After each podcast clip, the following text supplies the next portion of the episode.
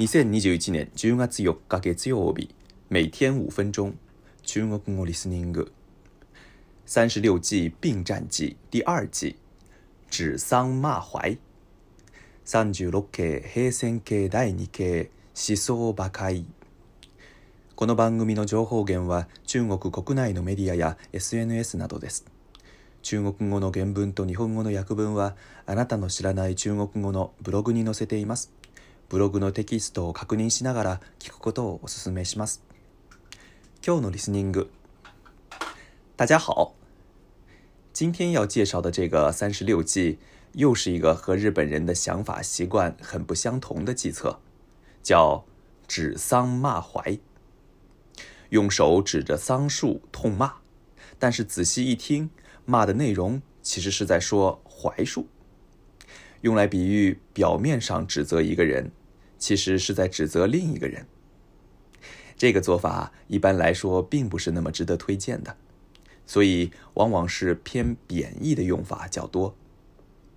和它类似的说法还有比如“指鸡骂狗”、“旁敲侧击”、“含沙射影”等。指桑骂槐虽然被写在了《三十六计》里，但是从其意思里就能发现。这个计策比起用在军事上，用在人际关系或组织当中的情况要多得多。历史上最常见的就是类似“杀鸡儆猴”的用法了，比如通过责备一个将领的失败来警示其他的将领和士兵，让他们不要犯类似的错误。这招也常常被用在新官上任的时候，设伏部下，树立领导的威严。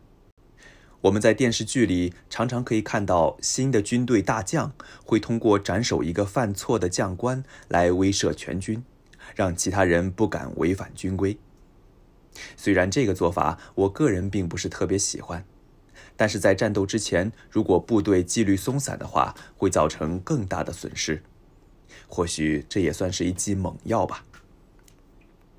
而另一个指桑骂槐的用法，则是用来委婉的提意见的。古代脾气暴躁的君主很多，而且死刑也是君主一句话的事儿，所以向君主提意见非常麻烦。如果直接指出君主的错误的话，可能直接脑袋就搬家了。你得绕弯说。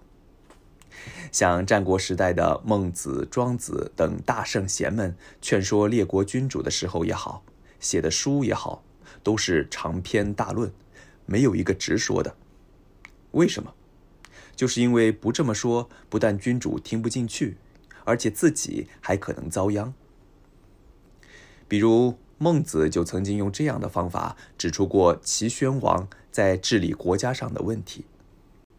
孟子在群臣面前问齐宣王：“假如大王有一位臣子，他将妻子儿女托付给朋友，自己到楚国去游历，等他回来的时候。”发现他的朋友没有照顾好他的妻子儿女，让他们挨饿受冻，那么请问他应该怎么处置这个朋友呢？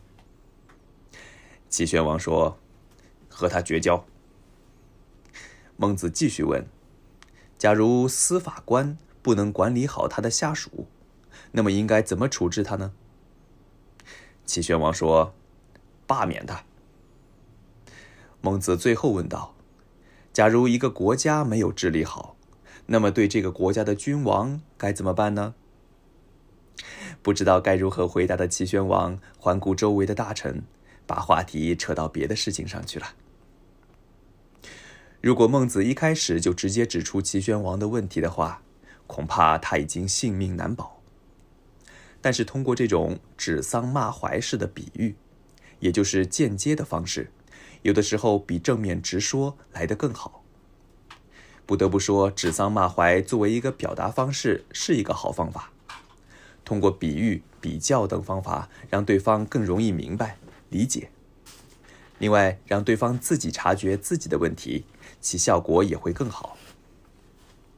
我觉得指桑骂槐这个用法应该多用在教育上。比如我在公司还是新人的时候。就曾经接受过社长的间接式教育，社长时不时的会给我讲讲生意伙伴里的一些负责人曾经犯过的错误，为什么会犯这些错误，以及正确的应对方法的例子。但其实这些错误我也有犯，我马上就意识到这是在教育自己。这种教育方法不但可以保全下属的面子。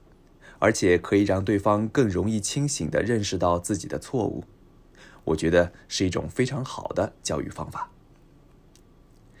这一点和指桑骂槐的暗语里讲的内容很相似，说如果率领的部下不听自己的命令而犯了错误的话，你应该指责你自己，让对方明白他们自己犯的错误，这才是用人之道。今日の単語とフレーズ脑袋搬家脑袋搬家形容被杀、被斩首的平民式说法。殺されるの俗な言い方の一つです。